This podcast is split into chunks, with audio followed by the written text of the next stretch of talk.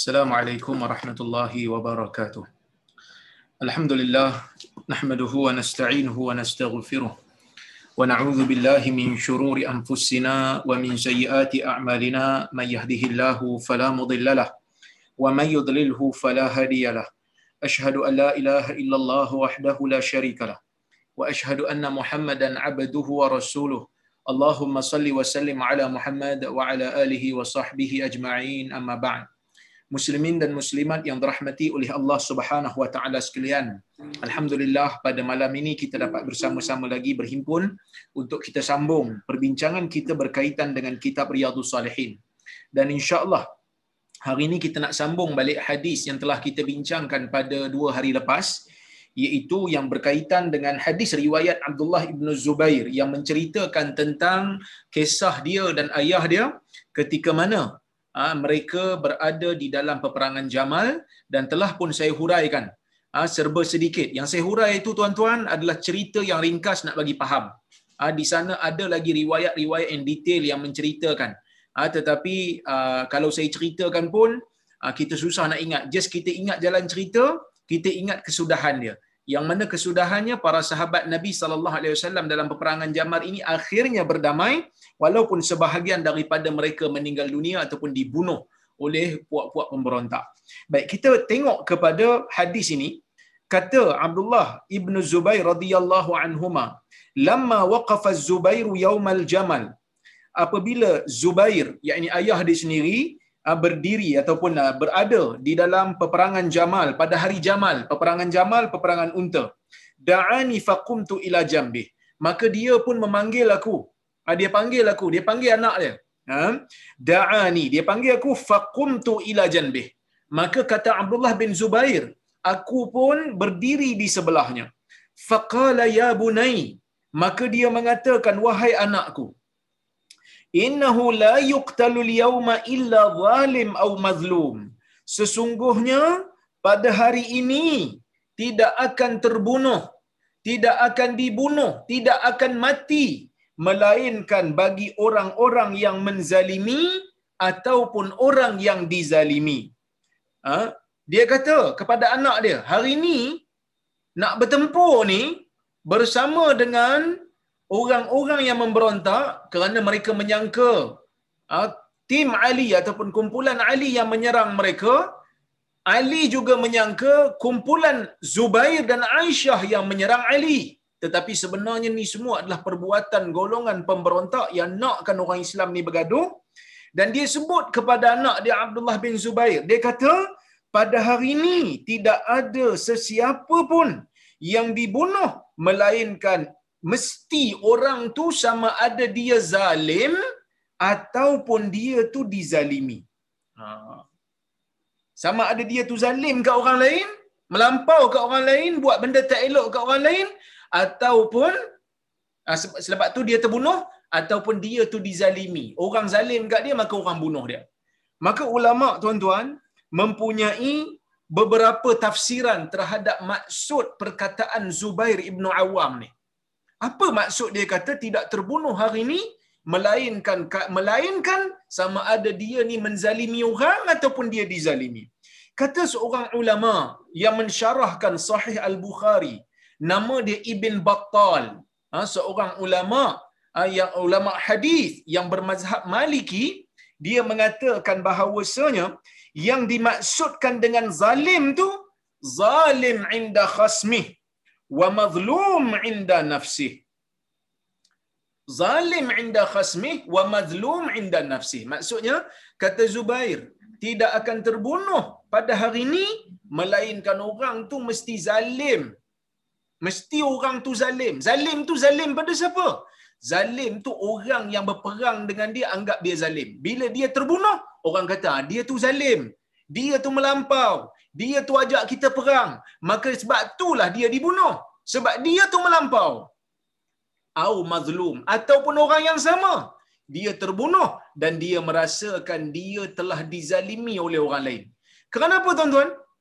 Kerana setiap daripada dua kumpulan iaitu kumpulan Ali bin Abi Talib dan kumpulan Aisyah dan Zubair kedua-dua kumpulan ini menganggap mereka berada di pihak yang benar.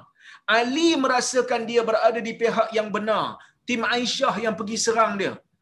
Dan juga Aisyah merasakan dia di pihak yang benar. Dia menuntut hak yang benar. Dia menuntut Ali bin Abi Talib buat benda yang betul. Tetapi Ali yang menyerang dia secara tiba-tiba. Maka siapa yang meninggal dunia kata Zubair, dia mesti zalim di sisi orang yang memusuhi dia. Orang yang musuh dia, oh kalau lah kata aku mati, katalah Zubair seolah macam masuk, kalau aku mati hari ini, kalau aku mati hari ini, tim Ali akan kata aku zalim, sedangkan aku tak zalim. Pada diri aku, akulah orang yang dizalimi. Sebab dia yang perang dengan aku. Aku bukan nak perang dengan dia.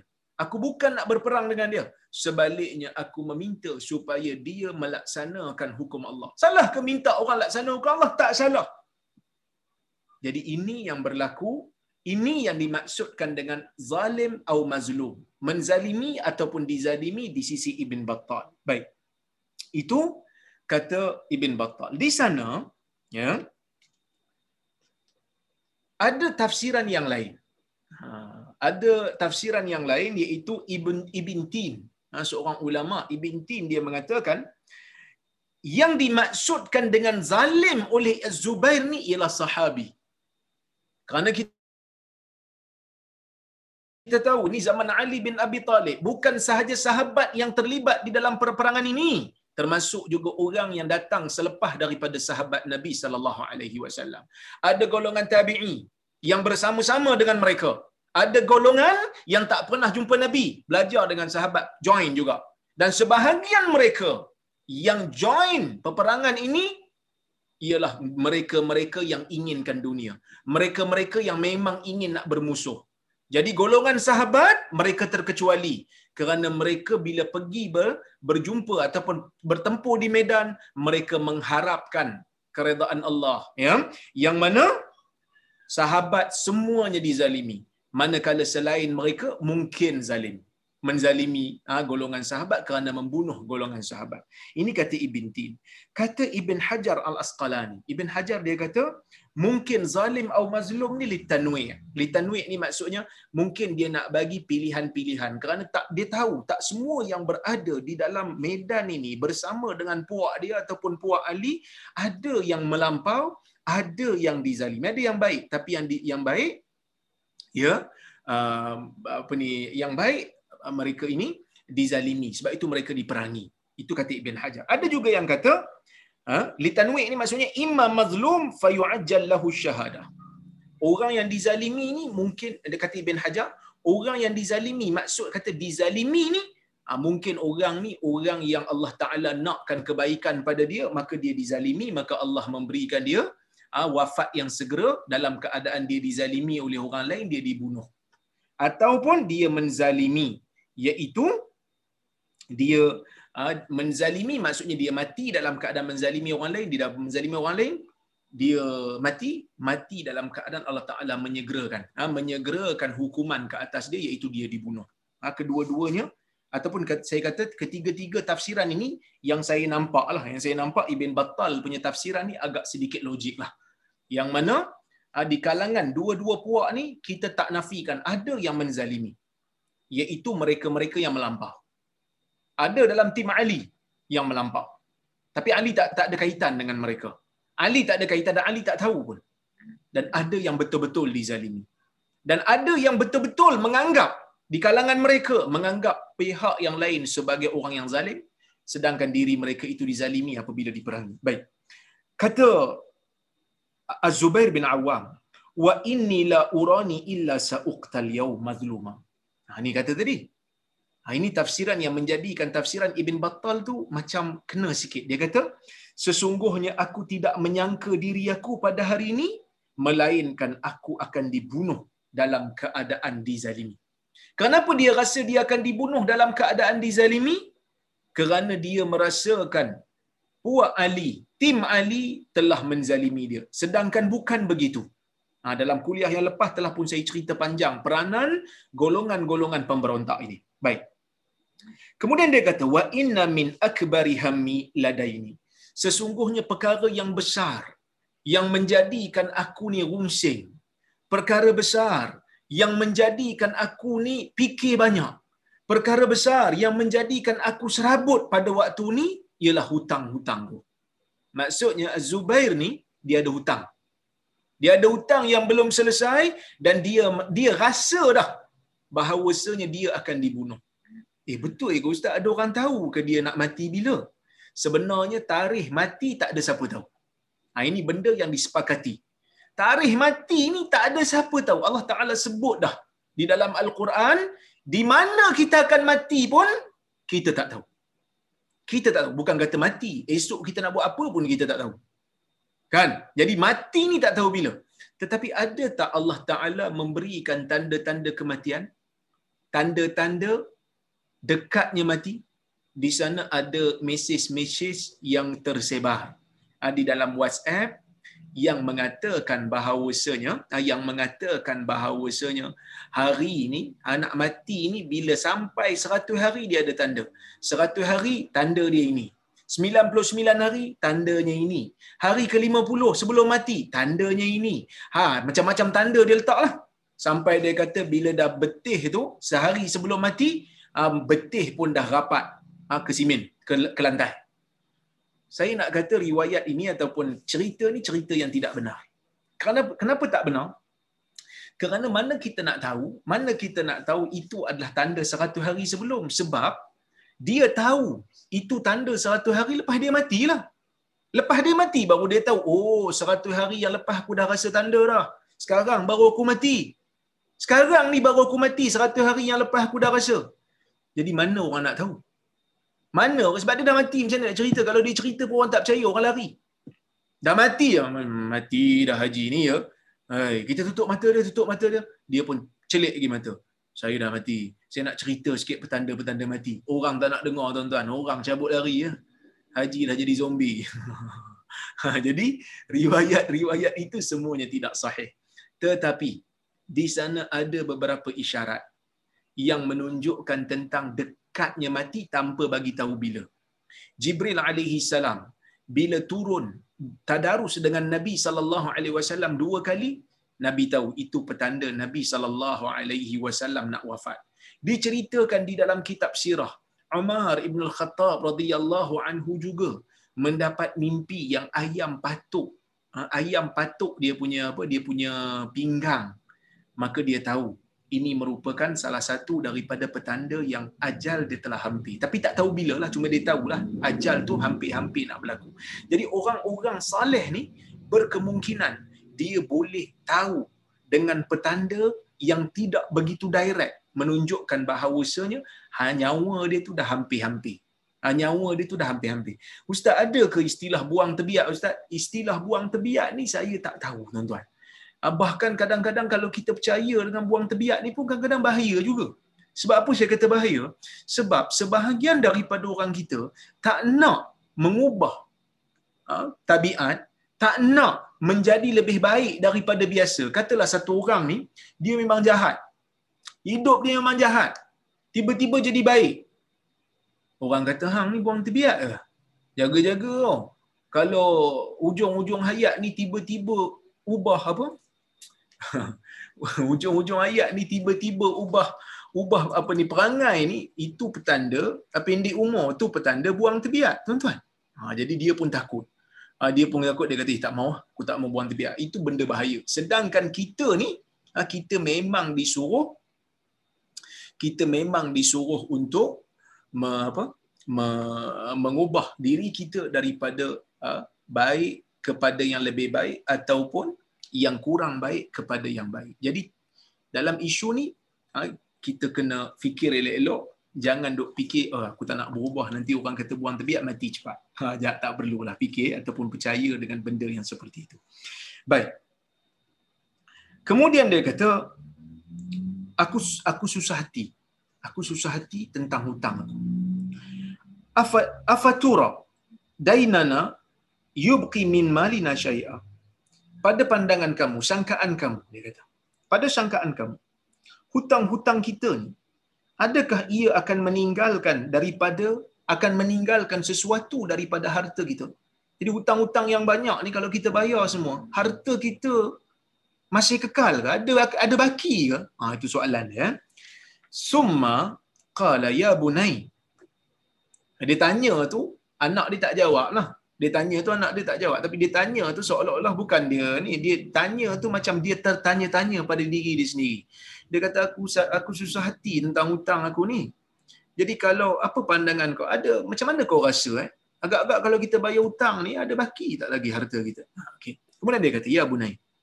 Dia kata, "Wahai anakku, bi'malana waqdi daini." Dia kata, "Wahai anakku, jual harta kita ni. Jual harta yang ada kat kita. Waqdi daini." Dan duit yang kita dapat tu bayarlah hutang aku, dia kata. Wa awsa bisulus.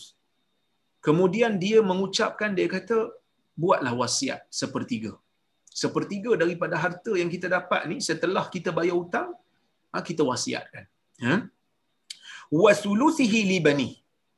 Sepertiga daripada sepertiga tu adalah untuk anak kepada Abdullah bin Zubair. Sebab dia kata, yakni libani Abdullah ibn Zubair. Sulusus sulus. Sepertiga daripada sepertiga. Sepertiga, dia dah asingkan, dah bayar hutang ni, ada lebih, sepertiga dia asingkan, Sepertiga daripada sepertiga tu bagi pada cucu dia, anak kepada Abdullah bin Zubair. Qala fa in fadala min malina ba'da qada'id dain syai' fasulusuhu li banik. Dia kata, kalaulah lebih ada lebihan daripada harta kita ni selepas bayar hutang, maka sepertiganya untuk anak kamu. Qala Hisham, wa kana waladu Abdullah qad waza ba'da bani, uh, bani Zubair. Dia kata sesungguhnya anak kepada Abdullah telah menyamai sebahagian daripada anak Zubair. Maksud cucu Zubair punya bahagian daripada anak Abdullah dari sudut pembahagian harta ni lebih kuranglah macam anak-anak Zubair sendiri. Maksudnya Zubair nak kata bayar hutang dulu, lepas tu buat wasiat. Bayar hutang dulu, lepas tu buat wasiat bila wasiat tu ada lebih, bila wasiat tu ada lebih tuan-tuan, kata Zubair, eh, kata Zubair, sepertiga tu bagi anak kau lagi. Kenapa bagi anak Zubair? Kerana anak Zubair ni tak layak dapat pusaka. Dia tak dapat apa-apa lah sebab dia ada bapa yang lelaki, dia ada bapa saudara yang lelaki, yang mana mereka ini akan menghabiskan harta kerana mereka ni anak lelaki. Tak ada baki, kalau ada anak lelaki, pembahagian harta tak akan ada baki. Okay? Baik. Maka dia punya pembahagian tu, Uh, di sudut uh, bil apa ni orang kata apa bahagian mereka bahagian cucu lebih kurang sama Khubaib wa Abbad ya yeah. uh, dia anak-anak apa ni Abdullah bin Zubair ni adalah Khubaib dan juga Abbad walahu yauma izin tis'atun uh, tis'atu banin wa tis'u banat dan anak-anak dan anak-anak Zubair pada waktu tu adalah sembilan orang anak lelaki dan sembilan anak perempuan so ramai lah Ha, so ada 18 orang anak. Ha, 18 orang anak Zubair. Ha, tu belum kira cucu lagi lah. Qala Abdullah. Kata Abdullah bin Zubair. Faja'ala yusini bidaini. Maka Zubair. Ha, maka Zubair memberi aku pesanan. Memberi aku pesan tentang hutang dia. Ha, tentang hutang yang dia buat. Ya? Bidaini. Dengan hutang yang dia ada. Wa yaqul ya bunai. In ajasta an syai' minhu fasta'in alaihi bimaulaya dia kata wahai anakku jika kau tak mampu untuk buat sesuatu pun daripada nak bayar hutang aku ni mintalah untuk tolong minta seseorang untuk tolong siapa dia maulaya maulai ini maksudnya dua dari segi bahasa maulai ini sama ada tuan ataupun bekas hamba tuan ataupun bekas hamba jadi bila Zubair bagi tahu pada anak dia dia kata kalau engkau tak mampu nak laksanakan, nak bayar hutang aku ni, pergi minta tolong dekat Maulai. Oleh kerana Zubair tak pernah jadi hamba, jadi Abdullah dok ingat, mungkin Abdullah dok fikir, oh dia tak pernah jadi hamba, mungkin dia ada hamba yang telah dibebaskan sebelum ini. Kerana Zubair ni juga adalah panglima perang. Jadi mungkin dia ada dapat tawanan-tawanan perang yang jadi hamba dia. Ha, yang jadi hamba dia. Jadi dia kata, minta tolong dengan Maulai. Maulai ni mungkin difahami bekas hamba yang telah dibebaskan ya qala fa wallahi ma daraitu ma arada hatta qult Demi Allah, aku tidak mengetahui apa yang dia maksudkan, apa yang ayah aku maksudkan.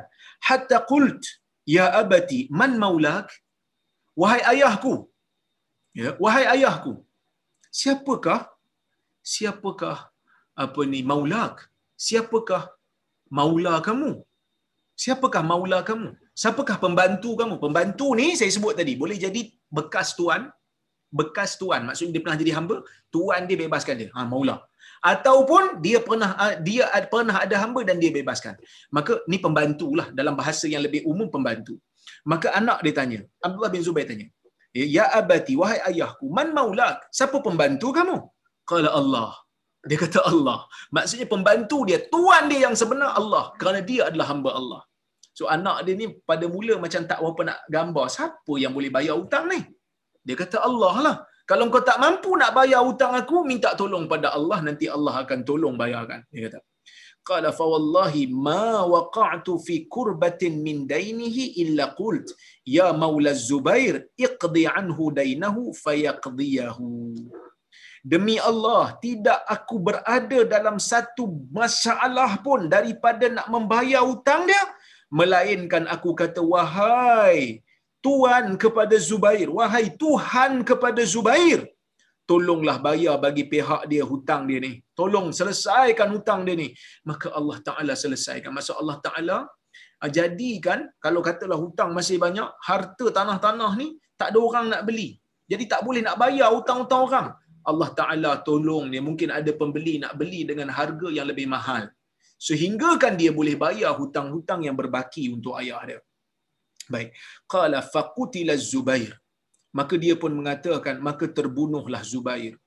Walam yada' dinaran wala dirhaman illa ardin. Bila terbunuh saja Zubair, Zubair tidak meninggalkan apa-apa duit emas dan tidak meninggalkan apa-apa dirham. Wih, tak ada duit langsung ke dalam poket dia? Tak ada. Dibelanjakan kot? Mungkin. Kerana zaman dulu tuan-tuan, orang Arab ni harta mereka yang utama bukan duit emas, bukan duit perak. Kalau ada ni orang kaya lah. Kebiasaan harta-harta orang Arab ialah tanah, bidang tanah, ataupun unta, ataupun kambing, ataupun tamar. Itulah harta orang Arab. Kebiasaannya. Jadi sebab itu, ulama zaman dulu tuan-tuan, mereka mewajibkan, mereka tak membenarkan. Inilah pendapat majoriti ulama. Mereka tak benarkan zakat fitrah dibayar menggunakan uang duit. Tak boleh dia kata. Sebab Nabi sallallahu alaihi wasallam mengarahkan dalam hadis yang jelas Nabi sallallahu alaihi wasallam mengarahkan kita untuk bayar menggunakan tamar. Nabi sallallahu alaihi wasallam dalam hadis yang jelas Kata Ibnu Umar, farada Rasulullah sallallahu alaihi wasallam sadaqatal fitr. Sa'an min tamr wa sa'an min sya'ir. Likulli hurrin aw 'abdin dhakarin aw untha minal muslimin. Atau kama qala. Nabi sallallahu alaihi wasallam kata sorry kata Ibnu Umar radhiyallahu anhuma dia kata apa? Dia kata Rasulullah oh kama Rasulullah sallallahu alaihi wasallam telah memfardukan satu gantang tamar ataupun satu gantang bijian bijirin bagi uh, sebagai zakat fitrah ke atas setiap orang-orang yang merdeka atau hamba lelaki atau perempuan uh, ala kulli dhakarin au untha au hurrin au abdin minal muslimin. Sama ada uh, apa ni?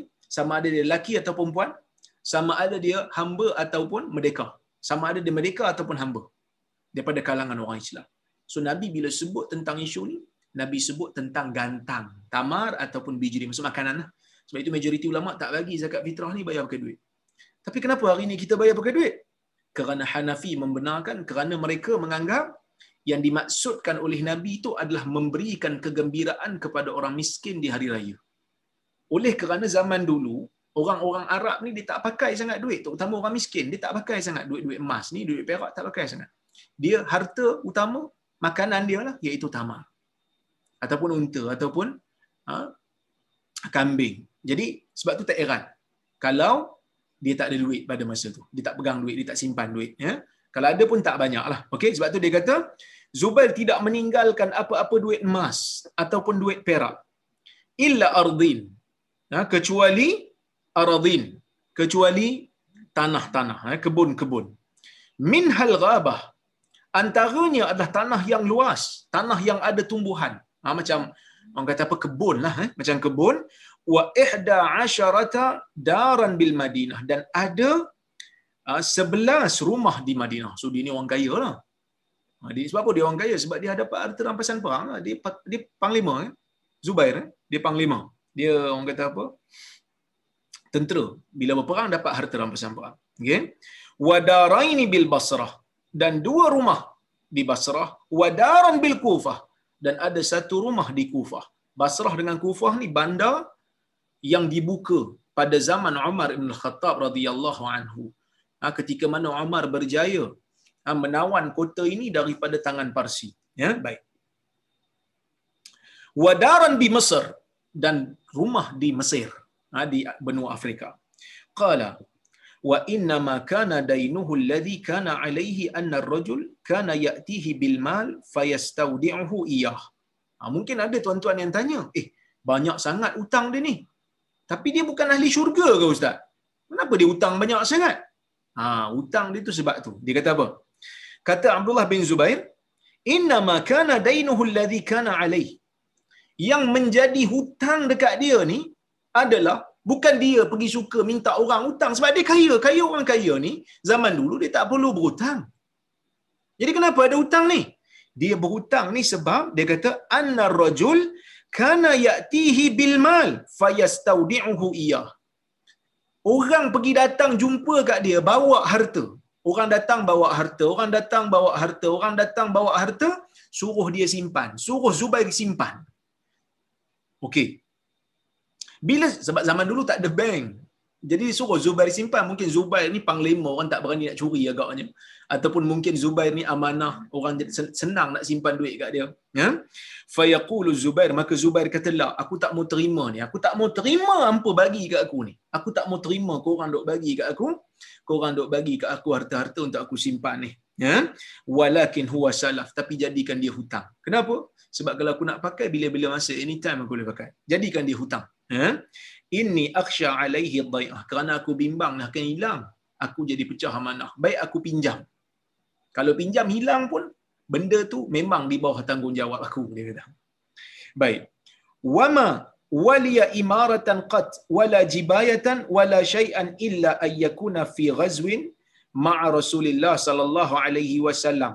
Dia kata dia tak pernah pun menjawat apa-apa jawatan menjadi pemimpin dan juga tak pernah pun ditugaskan untuk ambil untuk kutip apa-apa harta ataupun apa saja jawatan dia melainkan dia hanyalah menyertai peperangan bersama dengan Rasulullah sallallahu alaihi wasallam ataupun peperangan bersama dengan Abu Bakar ataupun peperangan bersama dengan Umar dan Uthman radhiyallahu anhum.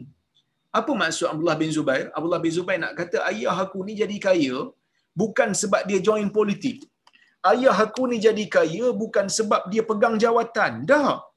Hampa jangan susah jangan apa jangan sangka buruk dengan dia. Dia jadi kaya betul, dia ada banyak rumah betul. Tapi bukan sebab dia join politik. Bukan sebab dia curi duit rakyat, bukan sebab dia khianat duit rakyat. No. Dia jadi kaya sebab dia pergi perang. Dia dapat harta rampasan perang. Bersama dengan Nabi pun dia pergi, bersama dengan Abu Bakar pun dia ada, bersama dengan Umar pun dia join sekali, bersama dengan Uthman pun dia ada terlibat. Jadi dia dapat harta rampasan perang daripada empat-empat zaman. Bermula daripada zaman Nabi sampailah ke zaman Uthman ibnu Affan. Baik. Qala Abdullah. Jadi Abdullah bin Zubair sebut macam ni supaya orang tak salah sangka lah. Ha, jangan ingat dia banyak harta ni, dia join politik, lepas tu dia khianat harta rakyat, dia curi harta rakyat, dia tak jujur. Orang suruh dia kutip harta, dia masuk poket dia sikit. No, ini bukan Abdullah bin Zubair. Abdullah bin Zubair, uh, sorry, ini bukan Zubair bin Awam. Yang mana Zubair bin Awam adalah salah seorang daripada 10 sahabat yang dijamin syurga. Orang amanah. Ya? Qala Abdullah, berkata Abdullah, fahasabtu ma kana alaihi min ad-dain. Aku pun kira lah berapa banyak utang yang dia ada. Aku kira berapa banyak hutang yang dia tinggalkan setelah dia meninggal dunia dalam peperangan Jamal. Fawajatuhu alfai alfin wa mi'atai alfin. Aku mendapati dia berhutang dua ribu-ribu dan dua ratus ribu. Maksudnya dua ribu-ribu ni dua juta lah. Ha, dua juta, dua juta, dua ratus ribu. Apa dia tak bagi tahu sama ada dirham ataupun dinar. Dia tak bagi tahu. Ha, tapi dua juta lah. Dua juta, dua ratus ribu. Ha, banyak lah tu. Ha? Falaqiya Hakim Ibn Hizam Abdullah bin Zubair. Tiba-tiba ada seorang ha, sahabat Nabi SAW nama Hakim bin Hizam dia jumpa kepada Abdullah bin Zubair faqala ya bna akhi dia kata wahai anak kepada saudaraku kam ala akhi min ad-dain berapa tanggungan hutang yang saudaraku yakni bapa kamu tinggalkan. Berapa tanggungan hutang yang masih ada kat dia? Dia tanya ni sebab dia ni mungkin kenal baiklah dengan Abdullah dengan Zubair bin Awam. Sebab dia pun sahabat Nabi sallallahu alaihi wasallam Hakim bin Hizam ya. Baik. Dia tanya Abdullah bin Zubair, dia kata, wahai anak saudaraku, berapa tanggungan hutang ke atas saudaraku, yakni Zubair? Fakatam tuhu. Maka aku pun menyembunyikan jumlah sebenar. Kata Abdullah bin Zubair, aku fakatam aku sembunyikan. Aku sembunyikan jumlah sebenar. Aku tak nak bagi tahu jumlah sebenar. Wa qultu mi'atu alfin. Dan aku mengatakan sebahagian saja. Seratus ribu. Ni kira tipu ke tuan-tuan? Ni tak tipu orang yang tak bagi tahu orang lain dia bagi tahu sebahagian dia dia tak bagi tahu penuh dia tak dikira menipu ha ini benda yang penting jadi kalaulah kata kita reluctant nak bagi tahu orang jumlah sebenar jangan tipu. Tapi bagi tahu sikit daripada banyak. Bagi tahu sebahagian. Ha kita kata adalah 100 ribu hutang aku ni. Dia tipu ke? Tak memang 100 ribu tu hutang. Tapi adakah itu semua hutang dia? Tak ada lagi. Hang bukan tanya berapa seluruh berapa jumlah hutang keseluruhan, hang tanya berapa jumlah hutang. Jadi 100 ribu termasuk dalam jumlah hutang aku yang aku kena tanggung. So dia tak tipu. Ha, kenapa dia tak bagi tahu? Wallahu a'lam kita pun tak tahu kenapa mungkin dia rasa dia tak nak bantuan orang lain. Dia tak nak orang lain terkejut, dia tak nak pula orang merasa yang ayah dia ni oh, kuat berhutang. Mungkin dia dia rasa macam tu. Ataupun mungkin dia rasa dia boleh bayar hutang ayah dia. Ayah dia berhutang bukan sebab ayah dia miskin. Ayah dia berhutang sebab orang yang simpan duit ke ayah dia ni nak bagi balik kepada orang-orang yang simpan harta ke ayah dia. Baik. Kemudian kata Hakim, faqala Hakim, wallahi ma ara amwalakum tas'u hadhi. Dia kata demi Allah, aku tidak melihat harta-harta kamu cukup untuk membayar hutang. So hutang dia 2 juta 200 ribu. Dia sebut 100 ribu pun dia rasa macam tak cukup dah. Ya. Baik. Kemudian. Dia kata. Faqala Abdullah. Abdullah bin Zubair bila dia dengar perkataan ni dia kata.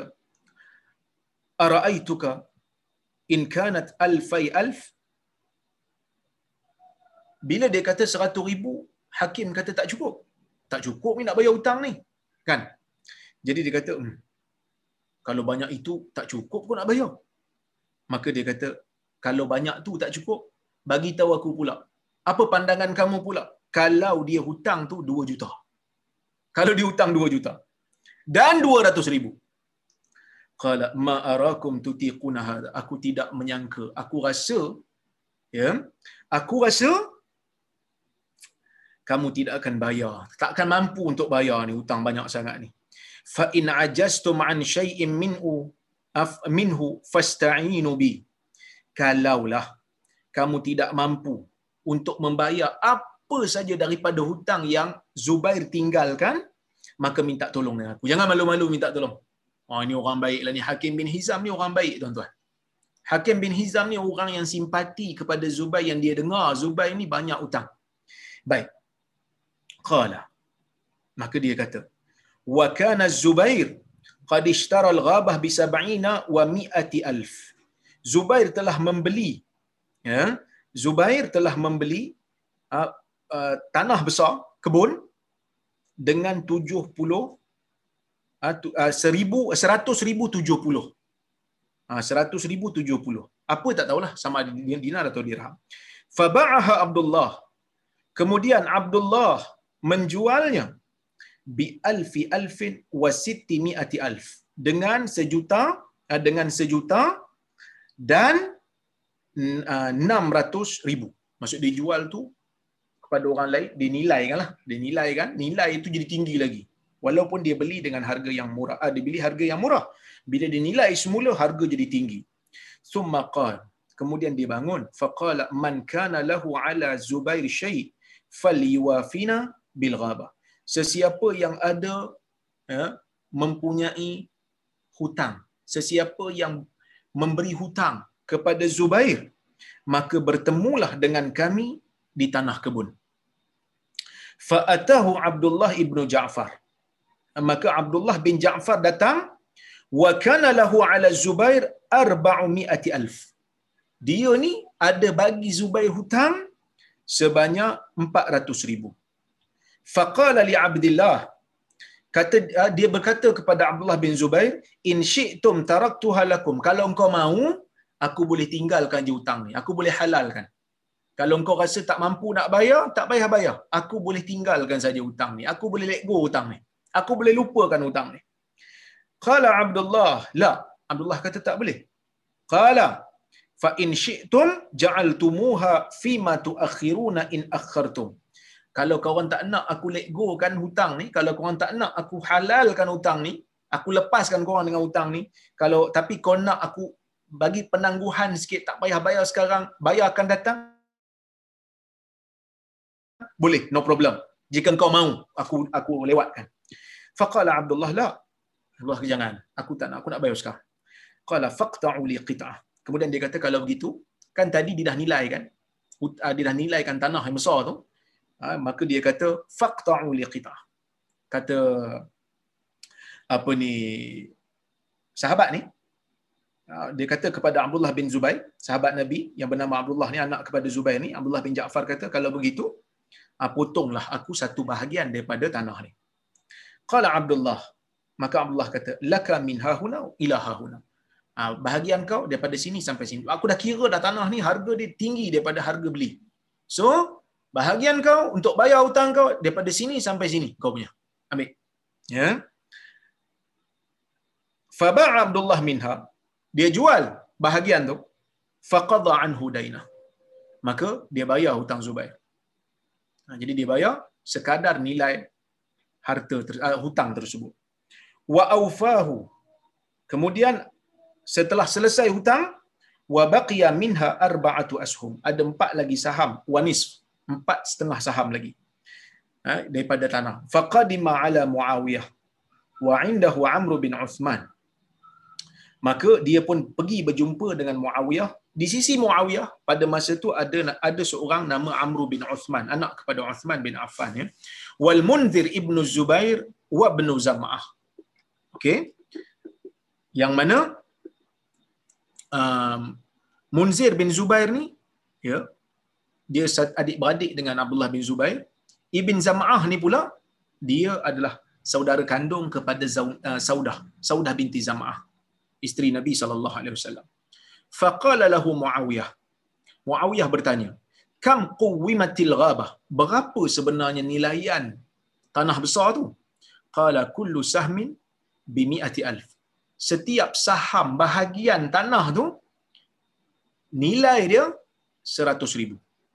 Qala kam bakiya minha? Ditanya pula, berapa yang berbaki? Dah dibayar hutang, berapa baki?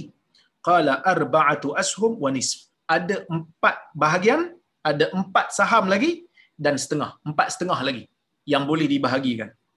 Faqala al-Munzir ibn Zubair, maka Munzir ibn Zubair mengatakan, qad akhadtu minha sahman bimi'ati alf. Sesungguhnya aku telah mengambil sebahagian daripadanya. Ha? Aku telah mengambil satu saham daripadanya dengan harga seratus ribu. Wa qala Amr bin Uthman, Amr bin Uthman kata qad akhadtu minha sahman bi mi'ati alf. Wa qala Ibn Zam'ah qad akhadtu sahman bi mi'ati alf. Maka masing-masing kata aku ambil satu bahagian seratus ribu, seratus ribu, seratus ribu. Ya, baik. Qala Muawiyah. Maka Muawiyah pun tanya. Kam baqiya minha? Berapa lagi yang berbaki daripada tanah tu? Sebab semua orang dah pakai ambil. Ha? qala sahmun wa nisfu sahm ya yang mana Ada satu bahagian dan setengah yang masih berbaki. Qala qad aqatuhu bi khamsina wa mi'ati alf. Kalau begitu, aku nak ambil lah, aku nak beli bahagian tu dengan harga 150 ribu. Ha, dengan harga 150 ribu. Qala wa ba'a Abdullah bin Ja'far nasibahu min Muawiyah bisittin uh, bisitti mi'ati alf. Kemudian Abdullah bin Ja'far ambil bahagian dia jual kepada Muawiyah ya dengan harga 600 ribu. Falamma faragha ibn Zubair min qada'i daini. So selesai harta, hutang-hutang eh. Selesai saja hutang-hutang yang di uh, uruskan oleh Abdullah bin Zubair ni selesai dah bayar hutang apa semua orang dah beli bahagian-bahagian tu dia guna untuk bayar hutang kemudian selesai aja qala banu Zubair maka banu Zubair anak-anak Zubair yang lain yang merupakan waris ni tanyalah. Dia kata iqsim bainana mirathana. Sebab ada tanah-tanah lain kan? Tanah di Mesir ada tanah di uh, Basrah ada tanah di Kufah ada tanah di Madinah pun still ada. Yang dia bahagi-bahagi ini hanya tanah-tanah yang dirabah saja. Ya tanah-tanah luas tanah kebun saja ya. Baik. Kemudian Banu Zubair yang lain ya. Anak-anak Zubair yang lain kata iqs begitu bahagilah harta pusaka sebab hutang dah selesai. Kemudian kata Abdullah bin Zubair wallahi la aqsimu bainakum demi Allah aku tidak akan membahagikan sesama kamu hatta unadiya bil mausim arba'a sinin sehingga aku buat pengumuman di musim haji selama empat tahun. Ala man kana lahu ala Zubairi dainun falyatina falnaqdihi. Ketahuilah siapa-siapa dia akan buat pengumuman dekat orang buat haji. Ha, orang buat haji empat tahun, dia akan sebut dekat Mekah, siapa-siapa yang ada hutang dengan Zubair bin Awam, tolong datang supaya kami boleh bayar hutang dia.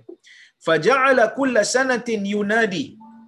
Setiap tahun, dia duk Setiap tahun dia duk panggil, dia duk seru. Kalau ada hutang tolong bagi tahu. Kalau ada hutang tolong tuntut. Faja'ala kulla sanatin yunadi fil mausim. Kenapa waktu tu waktu haji? Kerana waktu haji adalah waktu orang berimpun pada zaman tu. Ya, kita pun tahulah yang mana pada zaman tu tak ada lah orang kata apa teknologi macam kita pada hari ini tak ada telefon, tak ada WhatsApp, tak ada Facebook, tak ada Instagram dan seumpamanya. Ah, zaman ni kira dah memadai kalau kita buat pengumuman dalam Facebook, ah, dalam WhatsApp group ataupun buat pengumuman dalam surat khabar. Yang penting berita kematian orang ni sampai kat kita ya. Baik. Falamma madha arba'u sinin qasama bainahum. Setelah berlalunya empat tahun, barulah dia bahagikan sesama waris. Wa dafa'as sulus. Ya, kemudian dia bahagikan sepertiga, dia tolak sepertiga sebab sepertiga ada wasiat. Wa kana lizubair arba'u niswah. Dan Zubair ni ada empat orang perempuan. Ha, Zubair ni ada empat orang isteri. Fa asaba kullam ra'atin alfu alfin wa mi'ata alfin.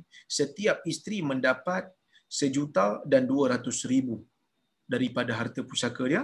Fajami'u malihi keseluruhan hartanya khamsuna alfa alfin wa mi'ata alfin.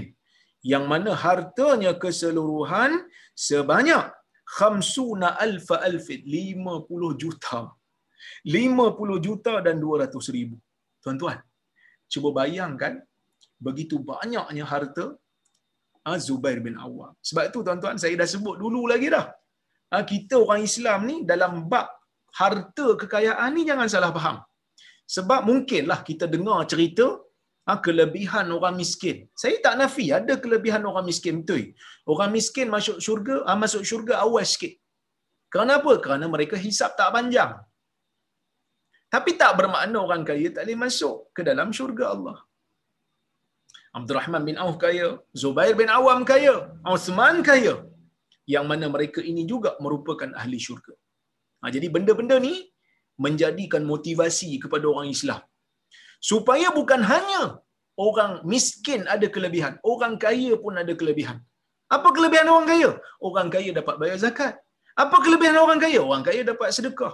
Apa kelebihan orang kaya? Orang kaya dapat infak. Ha, dapat buat macam-macam yang orang miskin tak boleh buat. Ha, jadi kalau orang kaya ni beriman, banyak benda dia boleh buat banyak benda dia boleh sumbangkan kepada orang, dia boleh sumbangkan kepada umat. Jadi sebab itu tuan-tuan dan puan-puan rahmati Allah sekalian, Islam sekali-kali tidak memusuhi kekayaan. Sebaliknya yang dimusuhi oleh Islam ialah perkara yang ah, yang dimusuhi betul-betul oleh Islam ialah perkara yang menyalahgunakan kekayaan sehingga melupakan kebesaran Tuhan sehingga lupa dengan tanggungjawab yang perlu dilakukan terhadap umat. Sebab tu kalau cerita bab kaya-kaya ni tuan-tuan, Allah Taala cerita tentang Qarun yang menjadi kedekut, yang menjadi kikir, yang menjadi bakhil. Insya-Allah dalam hadis ataupun dalam bab akan datang kita akan bincang yang tu. Cuma hadis ni tuan-tuan dan puan-puan yang dirahmati oleh Allah Subhanahu Wa Taala sekalian, ha, nak ceritakan kepada kita tentang bagaimana sahabat Nabi sallallahu alaihi wasallam yang merupakan manusia yang teragung setelah daripada kewafatan Nabi mereka lah generasi yang terbaik yang dididik oleh Nabi sallallahu alaihi wasallam dalam beberapa perkara mereka masih berbeza pendapat sehingga berlakunya peperangan. Mungkin ada di kalangan kita yang kata alamak apa ni? Sahabat Nabi pula perang ni sampai terbunuh yang terbunuh sahabat Nabi, yang membunuh bukan sahabat Nabi. Yang membunuh adalah mereka-mereka yang memberontak. Ha, yang membunuh adalah mereka-mereka yang memberontak. Habis itu sahabat Nabi kenapa perang? Kerana masing-masing menganggap yang yang berada di pihak yang sana itu salah dan perlu dikembalikan. Amanahnya mereka melakukan kerja amar ma'ruf nahi munkar, jadi mereka terpaksa untuk mempertahankan diri ha, yang mana peperangan itu berlaku disebabkan oleh orang-orang yang memusuhi ataupun yang memusuhi kesatuan Islam. Jadi sebab itu dalam masyarakat ni tuan-tuan, kita kena kena pasti mana satu orang yang menjadi batu api. Kalau dia jadi batu api, kita kena kita kena uh, bantras betul-betul. Jangan dok buat kerja-kerja namam. Ha, kerja-kerja mengadu domba untuk orang bergaduh. Tak ada faedahnya. Ha, tak ada faedahnya. Yang merosakkan hubungan sesama sahabat sehingga terbunuh ni adalah sebahagiannya kerja-kerja mereka-mereka yang ingin, ah, yang dengki, yang sakit hati dengan kesatuan Islam. Ah, dan Allah Ta'ala nak tunjuk kepada kita, ah, golongan sahabat ni pun mereka tidak maksum dan boleh melakukan kesilapan. Tapi isytihad mereka itu, isytihad yang kita kata kalau betul seperti Ali bin Abi Talib dapat dua pahala. Kalau salah, dapat satu lah pahala. Kemudian kata Syekh Mustafa Burah, dia kata ah, hadis-hadis ini menunjuk ah, hadis yang kita baca ni, kisah yang kita baca ini menunjukkan bahawasanya begitu tingginya tawakal dan kepercayaan Allah ah, kepercayaan kepada Allah oleh Zubair bin Awam. Sehingga dia kata kalau tak cukup nak bayar minta Allah Taala tolong bayar. Ha, minta Allah tolong bayar Allah tolong selesaikan. Minta Allah datangkan orang untuk selesaikan masalah kita. Jadi kadang-kadang kita hidup dalam dunia ni urusan-urusan kita ni tiba-tiba diselesaikan oleh orang-orang yang Allah Taala hantar yang kita tak kadang-kadang tak sangka. Cuma kita hanya perlu bertakwa, hanya perlu bertawakal dan berserah kepada Allah. Sebab itu Allah Taala sebut dalam Al-Quran, "Wa may yattaqillaha yaj'al lahu makhraja wa yarzuqhu min haitsu la yahtasib." Sesiapa yang bertaw sesiapa yang bertakwa kepada Allah, Allah Taala akan berikan jalan keluar pada dia dan Allah bukan hanya beri jalan keluar wa yarzuquhu min haitsu la yahtasib.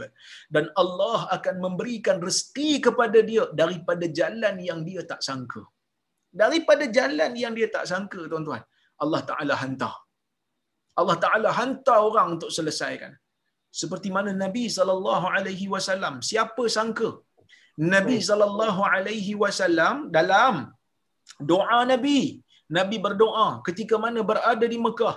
Keadaan begitu genting, keadaan begitu sukar. Ha, yang sana kena seksa, yang sini kena ya. bunuh. Yang sana kena kutuk, kena ejek dan kena pulau. Nabi berdoa kepada Allah agar Allah Azza wa Jal memasukkan salah seorang daripada dua Umar. Ahabbu rajulain. Ya Allah kuatkan Islam dengan salah seorang daripada dua lelaki yang ahabba ilaik yang mana dia ni Allah lebih disayangi di sisi kamu. Iaitu sama ada Umar bin Khattab ataupun Amr bin Hisham dan Allah Taala kabulkan permintaan Nabi. Allah Taala kabulkan permintaan Nabi. Dan masuknya Umar radhiyallahu anhu ke dalam Islam. Dan bila masuk Umar ke dalam Islam barulah ada bernafas sikit orang Islam ni. Barulah orang hormat sikit pada orang Islam ni. Jadi tuan-tuan dan puan-puan rahmati Allah sekalian, Allah memberikan jalan keluar. Ketika mana dalam peristiwa Isra dan Mi'raj yang saya cerita dulu, bagaimana Nabi tak nampak jalan dah untuk membawa jalan dakwah. Tiba-tiba Nabi dah menangis, Nabi berintih pada Allah, tak nampak jalan dah. Tak tahu nak ke mana bawa dakwah ni. Tapi Nabi berserah kepada Allah. Nabi tetap yakin dengan janji Allah dan akhirnya Allah memberikan kepada Nabi Muhammad SAW di antara generasi yang terbaik yang berada di Madinah yang memberikan segala-galanya kepada golongan muhajirin untuk membantu mereka membina semula kehidupan. Dan akhirnya kekuatan yang dibina oleh muhajirin dan ansar ini menjadi kekuatan untuk menguasai semula tanah Mekah yang asalnya menghalau Nabi Muhammad sallallahu alaihi wasallam keluar ha, daripada ha, daripada kawasan tersebut Nabi sallallahu alaihi wasallam adalah manusia yang paling bertawakal yang kalau kita nak jadikan contoh ambil contoh Nabi SAW. Tak disangka manusia yang asalnya keluar daripada Mekah dalam keadaan yang sangat-sangat tertekan, dalam keadaan yang sangat-sangat terdesak, dalam keadaan sembunyi-sembunyi, terpaksa bermalam di Gua Thur selama tiga hari. Tiba-tiba datang orang yang dikendaki wanted man kalau dapat memang akan kena bunuh ataupun kena penjara ataupun kena buang negeri. Memang dia orang nak bunuh Nabi Muhammad sallallahu alaihi wasallam. Memang dia orang nak apa-apakan Nabi pada waktu tu. Tapi Nabi bertawakal dengan janji Allah. La tahzan ma dhannuka bithnain illa illa Allah thalithuhuma jangan kamu ah, jangan kamu bersedih ya yang yang kamu sangka itu berdua uh, yang kamu sangka itu berdua sedangkan Allah sebagai yang ketiga. Tuan-tuan dan puan-puan yang rahmati Allah Subhanahu wa taala sekalian. Ni yang Nabi sallallahu alaihi wasallam tunjukkan dalam kehidupan kita. Tawakal dan yakin kepada Allah. Tawakal dan yakin kepada janji Allah. Kadang-kadang Allah memberikan kita ujian dan cabaran. Ini saya nak pesan juga pada diri saya dan juga tuan-tuan dan puan-puan yang berada di sini. Kadang-kadang bila kita ambil keputusan untuk berubah, Kadang-kadang bila kita ambil keputusan untuk berubah tuan-tuan, kita berubah, kita menuntut ilmu, kita kita usaha nak jadi orang baik, kita usaha nak tebus kesalahan kita. Allah Taala pada waktu itu mungkin akan memberikan kita sedikit tekanan dan ujian. Nak melihat sejauh mana keikhlasan kita untuk kekal dan istiqamah berada di atas jalan yang benar ini. Allah Azza wa Jal ada kalanya memberikan ujian dan cabaran kepada orang yang nak kembali kepada dia untuk dia muhasabah diri. Aku ni nak kembali kepada Tuhan betul-betul ke? Supaya bila Allah berikan dia sedikit tekanan, dia masih rasa aku berserah diri pada Allah dan baru betul dia kembali kepada Allah memang kerana dia faham bukan kerana ikut-ikutan. Ini yang berlaku di dalam peperangan Uhud walaupun perang badar itu menang. Perang badar menang. Lawan dengan orang musyrikin menang. Tiba-tiba perang Uhud kalah. Kenapa kalah? Banyak hikmah. Antaranya, nak nilai semula orang-orang yang masuk Islam ni supaya mereka muhasabah diri. Aku masuk Islam ni adakah sebab Nabi menang adakah sebab Muhammad ni menang dekat Badar ataupun kerana agama ini benar? Kalau agama ni betul-betul benar, kalau agama ni memang daripada Allah hak, yang tidak ada sanksi padanya. Menang ke kalah ke, no big deal. Aku tak peduli. Kerana aku beriman bukan kerana sesuatu itu menang. Mesti menang baru aku beriman. No. Ni bukan macam tengok bola. Liverpool menang, sokong Liverpool. Troll geng-geng menu. Kalau menu menang, tiba-tiba tukar jersey pula. Nak nak sokong pula Liverpool. Ini bukan macam main bola. Ini bukan macam pemain apa penyokong main bola yang macam lalang tu. Ha? Ini bukan macam penyokong salah. Buat apa pun salah. Penyerang Liverpool tu kan? Ini adalah agama. Dalam keadaan apa pun agama itu sentiasa benar. Kalah pun dia benar menang pun dia benar. Maka kekallah istiqamah berada pada jalan yang Allah taala telah tentukan kebenaran berada di atasnya. Jadi bila mana kita berada di atas kebenaran ini berada di atas Quran dan sunnah ini kadang-kadang ujian tu datang. Ha, kadang-kadang kita rasa orang tak apa nak kawan dengan kita. Kadang-kadang kita rasa orang duk boykot kita. Kadang-kadang orang rasa, ha, kita rasa orang duk masa muka dengan kita. Kadang-kadang kita rasa, eh ujian ni datang terlalu-terlalu pula. Ketahuilah tuan-tuan, ujian-ujian itu datang untuk menyucikan dosa kita yang telah lalu dan dalam masa yang sama nak memuhasabahkan diri kita nak nak kita sedar kita ni berubah. Betul ke tidak kerana Allah ataupun kerana ikut-ikutan? Apabila kita melalui ujian itu dengan sabar dengan tawakal dengan terus melakukan perkara-perkara baik Allah Taala beri jaminan. Wa may yattaqillaha yaj'al lahu makhraja wa yarzuquhu min haitsu la yahtasib. Siapa yang bertawakal siapa yang bertakwa kepada Allah Allah akan berikan jalan keluar pada dia jalan keluar setelah mungkin dia buntu sekejap. Jalan keluar mungkin setelah dia rasa cemas sekejap. Dan Allah akan memberikan rezeki. Bukan hanya jalan keluar berikan jalan rezeki kepada dia daripada sumber yang dia tak jangka. Daripada sumber yang dia pun rasa eh datang pada sini ya bantuan. Yatawakkal 'ala Allah fa huwa hasbuh sesiapa yang bertawakal kepada Allah cukup Allah bagi dia tak perlu dah orang lain. Cukup Allah. Sebab tu orang Ibn Taymiyah ni tuan-tuan waktu orang gertak-gertak dia dia dok berjuang untuk mempertahankan Quran dan sunnah. Orang dok gertak dia pada masa tu. Geng-geng taksub. Geng-geng taksub mazhab, geng-geng pengampu sultan, pengampu pemerintah ni dok uh, fitnah Ibn Taymiyah buat macam-macam. Ada orang uh, suruh kerajaan pada masa tu penjarakan dia, buang negeri dia, yang suruh bunuh. Dia kata, orang mukmin ni buat apa pun jiwa dia tetap ada dalam dia. Nak buat apa? Nak bunuh. Syahid kerana mempertahankan kebenaran. Sebab Nabi sendiri sebut, seafdal-afdal jihad ialah bercakap benar di hadapan sultan yang zalim. Di hadapan pemerintah yang zalim. Itu pertama. Yang kedua, kalau dia nak buang negeri, syahadah uh, uh, siyahah, nak buang negeri aku, melancong. Buang ke mana pun aku boleh melancong ke sana. Kalau penjarakan aku, sijin.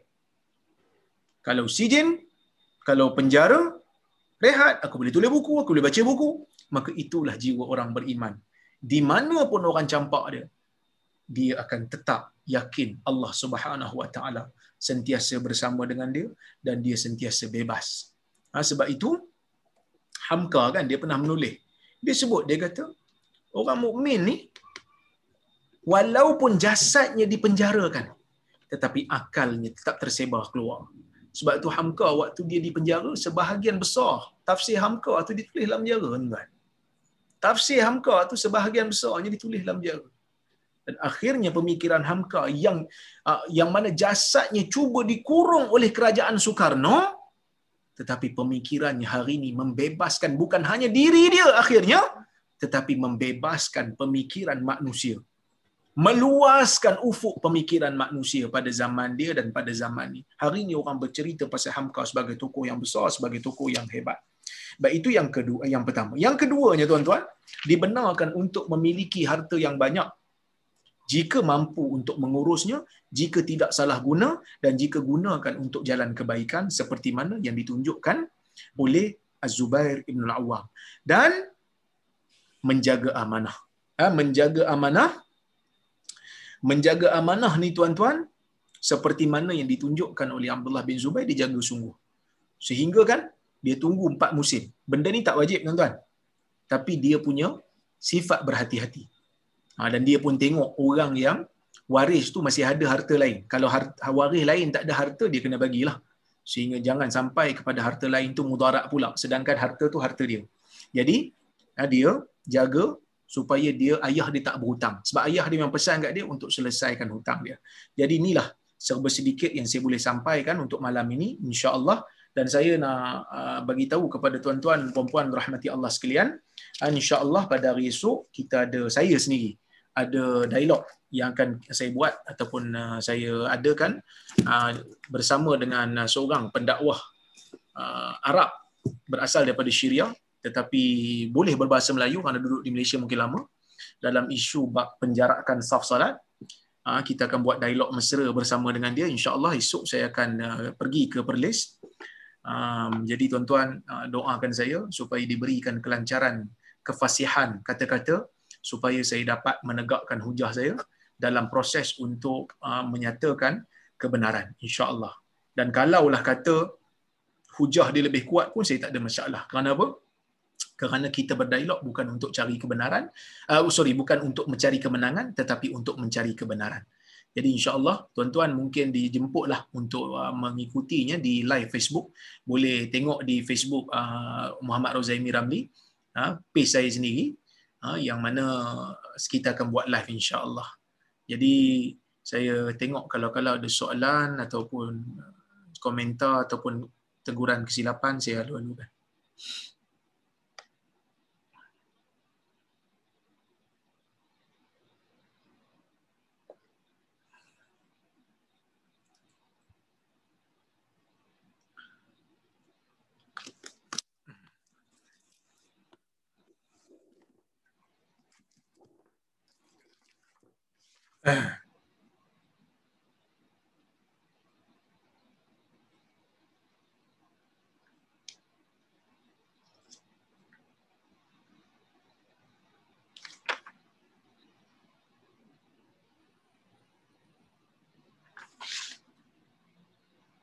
Okey. Soalan eh. Baik. Assalamualaikum warahmatullahi wabarakatuh. Perang unta ni berlaku selepas wafat Rasulullah. Saya confuse sikit. Kisah-kisah ni ada di kitab hadis. Yang saya confuse bukankah hadis ialah perkataan atau perbuatan Rasulullah or everything about Rasulullah. Macam mana yang cerita lepas Rasulullah wafat ni termasuk dalam hadis? Terima kasih. Okey, ni soalan bagus ni. Critical thinking. Macam mana kisah sahabat boleh masuk dalam kitab hadis? Sebenarnya hadis ni dia ada tiga kategori. Ada hadis yang kita panggil sebagai hadis qudsi. Sorry, empat kategori. Ada hadis yang kita panggil sebagai hadis qudsi. Hadis qudsi ni yang disandarkan pada Allah. Allah cakap selain daripada Quran diriwayatkan oleh Nabi kepada kita, maka itu dipanggil hadis qudsi. Ada hadis yang disandarkan kepada Nabi SAW. Ha, ini biasalah, hadis lah ada juga hadis yang kita panggil sebagai hadis mauquf. Hadis mauquf tu hadis yang disandarkan kepada sahabat Nabi SAW. Sahabat Nabi cakap, sahabat Nabi buat macam ni. Sahabat. Ada hadis maqtu'. Hadis maqtu' ialah hadis yang disandarkan kepada tabi'i. Tabi'i buat, tabi'i cakap. Itu hadis maqtu'. Jadi hadis ni ada empat kategori. Tengok pada siapa dia disandarkan. Tapi kebiasaannya disandarkan kepada Nabi. Adakah ke apa saja yang disandarkan kepada sahabat dan apa saja yang disandarkan kepada tabi'i menjadi hujah wajib kita pegang tidak yang menjadi wajib kita pegang hadis qudsi yang sahih dan hadis nabi yang sahih kerana tidak ada hujah pada orang lain selain daripada Allah dan Rasulullah Allah dan Rasul aja yang kata-katanya wajib untuk diambil untuk dijadikan sebagai dalil wallahu a'lam Assalamualaikum Ustaz. Waalaikumsalam. Kalau kita mati sebelum selesai bayar loan rumah, adakah dikira hutang walaupun ada takaful akan selesaikan hutang rumah tu? Ha, ini bagus ni. Kalau kita beli rumah, kadang-kadang uh, uh, ada takaful. Saya ingat wajib ke? Saya tak, saya tak pasti sebab saya jarang beli rumah kan. rumah saya pun ada satu je ni. Saya pun tak ingat dah. Tapi memang ada takaful. Cuma yang saya tahu memang ada takaful yang kalau kita uh, menyumbang pada produk tu, dia akan kata di antara ha, di antara uh, benefit yang kita dapat adalah bila kita mati aja sebelum hutang habis bayar maka dia akan tolong bayar ada dia punya term and condition dia jadi kalau dalam keadaan tu tuan-tuan ada orang nak tolong bayar kan untuk kita takaful ya bukan insurans insurans haram takaful maksudnya orang bila takaful bayar aja kita terlepas daripada hutang ha, dia macam orang tolong jamin hutang kita tolong bayar seperti mana Nabi SAW dalam satu hadis yang sahih Nabi nak solatkan jenazah untuk orang yang meninggal di kalangan sahabat. So Nabi tanya hal kana alaihi dain? Ada hutang tak dia ni? Ada hutang tak dia ni? Sahabat kata ada. Nabi kata sallu ala sahibikum. Kalau macam itu solatlah atas sahabat kami ni Nabi tak nak solat kan. Ha, kerana Nabi tak nak orang berhutang Nabi solatkan keampunan untuk dia. Nabi tak nak itu sebab uh, Nabi nak bagi tahu serius sebab hutang ni. Habis itu dia masuk neraka wallahu a'lam kita tak tahulah tapi Nabi tak nak mendoakan uh, solat jenazah kat atas dia sebab Nabi nak bagi peringatan kepada orang berhutang ni jangan sambil lewa. So sehingga ada seorang sahabat, tak silap saya Abu Talhah ke Abu Qatadah. Dia datang dia kata ya Rasulullah, inna dainahu alaihi. Ha, kalau begitu hutang dia tu aku tanggung, biar aku tolong bayar. So baru Nabi solatkan kat atas jenazah dia. So samalah macam kes takaful ni, insya-Allah selesai.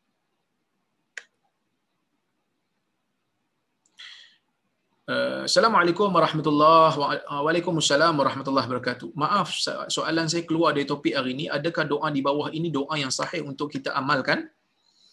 Sewaktu rukuk dan sujud. Subhanakallahumma rabbana wa bihamdika Allahumma ghafirli. Ia adalah hadis yang sahih. Ha, ini sebenarnya kalau mungkin puan uh, baru uh, follow kuliah Riyadhus Salihin ni, kalau puan uh, ikut kuliah ni daripada awal, kita dah lalu dah pun hadis ni ketika uh, kita membaca bab-bab yang sebelum-sebelum ini yang mana Aisyah radhiyallahu anha mengatakan Nabi SAW sebelum wafat banyak membaca zikir ini di dalam solatnya. Dia itu di dalam rukuk dan sujud. Subhanakallahumma rabbana wa bihamdika Allahumma ghafirli. Ha, yang bermaksud Maha sucimu ya Allah wahai Tuhan kami ha, dengan uh, pujian ke atasmu dan dengan pujian ke atasmu Allahumma ghafirli. Ha, uh, ya Allah ampunkan dosaku. So ini doa yang sabit di dalam uh, rukuk dan sujud bagus kita amalkan selain daripada subhan rabbiyal azim dan subhan rabbiyal a'la. Ha, kita hafal yang lain pula. Ha, supaya orang nampaklah kualiti solat kita tu meningkat sehari demi sehari. Ya Allah.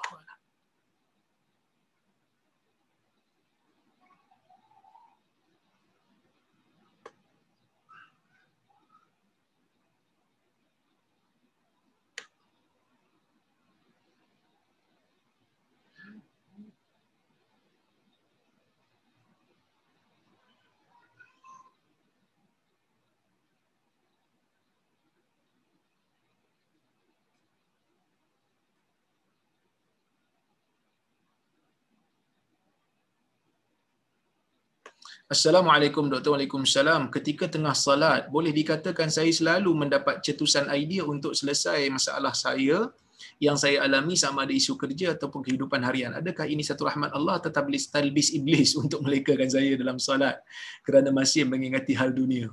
Ha ini pun masalah juga eh. Dok ingat benda dunia dalam salat. Ha ini kalau benda dunia itu ada manfaat untuk agama, bagi saya tidaklah ada masalah tetapi kalau dunia betul-betul yang tak ada kaitan dengan manfaat umat dunia betul-betul punya yang ni uh, menunjukkan uh, kita kena berhati-hati supaya kita tak terlalu leka dan lalai dengan urusan dunia dalam salat. Sebab kita bila kita salat ni kita menghadap Allah Subhanahu Wa Taala. Ha, Okey ke tangan doktor? Banyak tanda tangan siang tadi. Kena dera dengan hadis nama Allah apa ni tadi Hadi Akmal datang tadi. Dia minta saya sign buku terbaru saya. 970 naskah saya sign tadi. Ha, tak apalah. Orang nak beli ada sign saya sign lah eh? ada orang kata ustaz pakai chop lah ustaz. Dia kata chop tak ori pula. Nak kena tanda tangan betul so saya tanda tangan tadi siap dah. Alhamdulillah.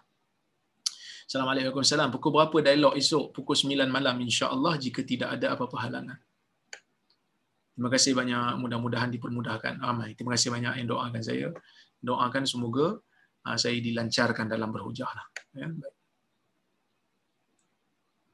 Terima kasih banyak Datuk. InsyaAllah semoga selamat pergi dan balik. InsyaAllah. Salam Ustaz, adakah kita dibenar untuk bercakap half truth? Kenapa ini bukan penipuan? Saya tak faham, saya tak pasti apa maksud half truth. Tetapi kalau orang tanya kita berapa hutang kau, kita bagi tahu separuh saja, itu tak nama tipu. Kerana itu memang hutang kita. Ha, itu memang hutang kita.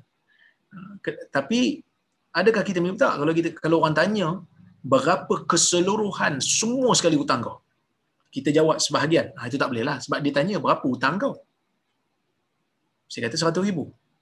Seratus ribu hutang saya, saya tak tipu. Tapi ada lagi dia tak tanya. Kalau dia tanya itu je ke? Itu je ke hutang kau? Ha, masa tu, kita tak bolehlah menipu melainkan kalau ada keadaan yang terdesak sangat-sangat. Itu benda yang syar'i. Allah.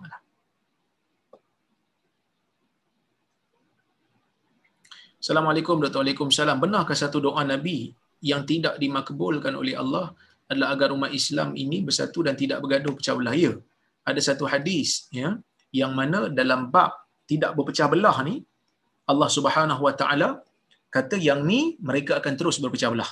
Memang ada hadis dalam Sahih Ibn Khuzaimah. Hadis yang sahih. Wallah.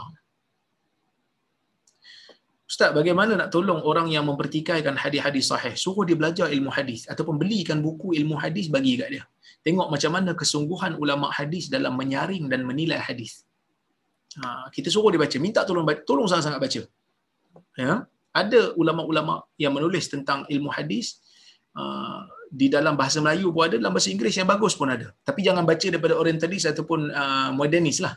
Baca daripada ulama-ulama ahli sunnah yang betul. Macam Syekh Fathuddin Bayanuni ada tulis uh, kaedah pengumpulan hadis di zaman awal dalam bahasa Inggeris. So boleh baca. Saya lupa tajuk dia. Uh, Syekh Mustafa Azami ada menulis dalam bahasa Inggeris uh, tentang buku-buku hadis uh, pengumpulan uh, kaedah-kaedah pengumpulan hadis. Mustafa Azami antara yang bagus. Assalamualaikum doktor. Waalaikumsalam. Ada hadis dalam buku doktor mengenai Aisyah terkena kaki Nabi waktu malam. Tak batal salat Nabi ya walaupun kena kulit. Tak batal mengikut pendapat Hanafi dan juga Hambali kerana mereka beranggapan ah, bahawasanya apa yang Hambali, Maliki dan juga Hanafi mereka kata bila Aisyah sentuh kaki Nabi, Nabi meneruskan solat menunjukkan sentuhan suami isteri tak batal. Apa yang batal bila ada syahwat? Bila pegang untuk bersedap-sedap. Bila pegang untuk ada kelazatan. Then baru batal. Hanafi kata yang batal ni bersetubuh. Syafi'i dia kata tak. Bat, sentuh tak sengaja pun batal. Suami isteri ni. Ha, habis tu yang Aisyah pegang kaki Nabi tu, dia kata mungkin Nabi pakai stokin. Dia tak aware lah hadis tu. Tapi saya setuju dengan pendapat Hanbali dan juga Maliki iaitu ada syahwat baru batal. Wallahualam. Salam doktor, siapakah sahabat Nabi yang dijanjikan syurga selain Abu Bakar, Umar, Uthman, Ali? So ada empat lah. Abu Bakar, Umar, Uthman, Ali, Zubair. Kita ada Zubair, Abdul Rahman bin Auf, Abu Ubaidah, Al-Jarrah, Sa'ad bin Abi Waqqas, Sa'id bin Zaid dan uh, saya pun lupa dah. Sekali lagi. Ah, Talha bin Ubaidillah. Talha bin Ubaidillah. Itu yang ke-10. So ada 10 orang. Eh? Abu Bakar, Umar, Osman, Ali, uh, Abdul Rahman bin Auf, uh, Talha, Sa'ad bin Abi Waqqas, Sa'id bin Zaid, Zubair bin Awam dan juga Abu Ubaidah bin Jarrah. Doktor, for those yang tak ada FB, adakah recording? InsyaAllah ada recording. Kita akan letak dalam uh, YouTube uh, channel uh, Pro Media Tajdid.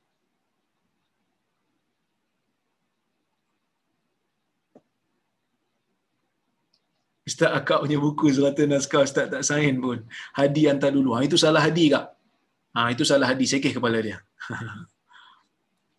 Adakah hadis Nabi baca Al-Mulk dan surah sajadah sebelum tidur? Ada hadisnya, riwayat Al-Imam At-Tirmidhi, tetapi ulama berbeza pendapat tentang statusnya. Sebahagian ulama mengatakan hadis tersebut hasan, manakala sebahagian ulama yang lain mengatakan hadis tersebut sanadnya terputus. Tetapi ha, walau bagaimanapun boleh diamalkan dalam fadail amal. Boleh baca no problem. Wallahu alam. Okay tuan-tuan ni masih banyak. Insya-Allah kita jumpa lagi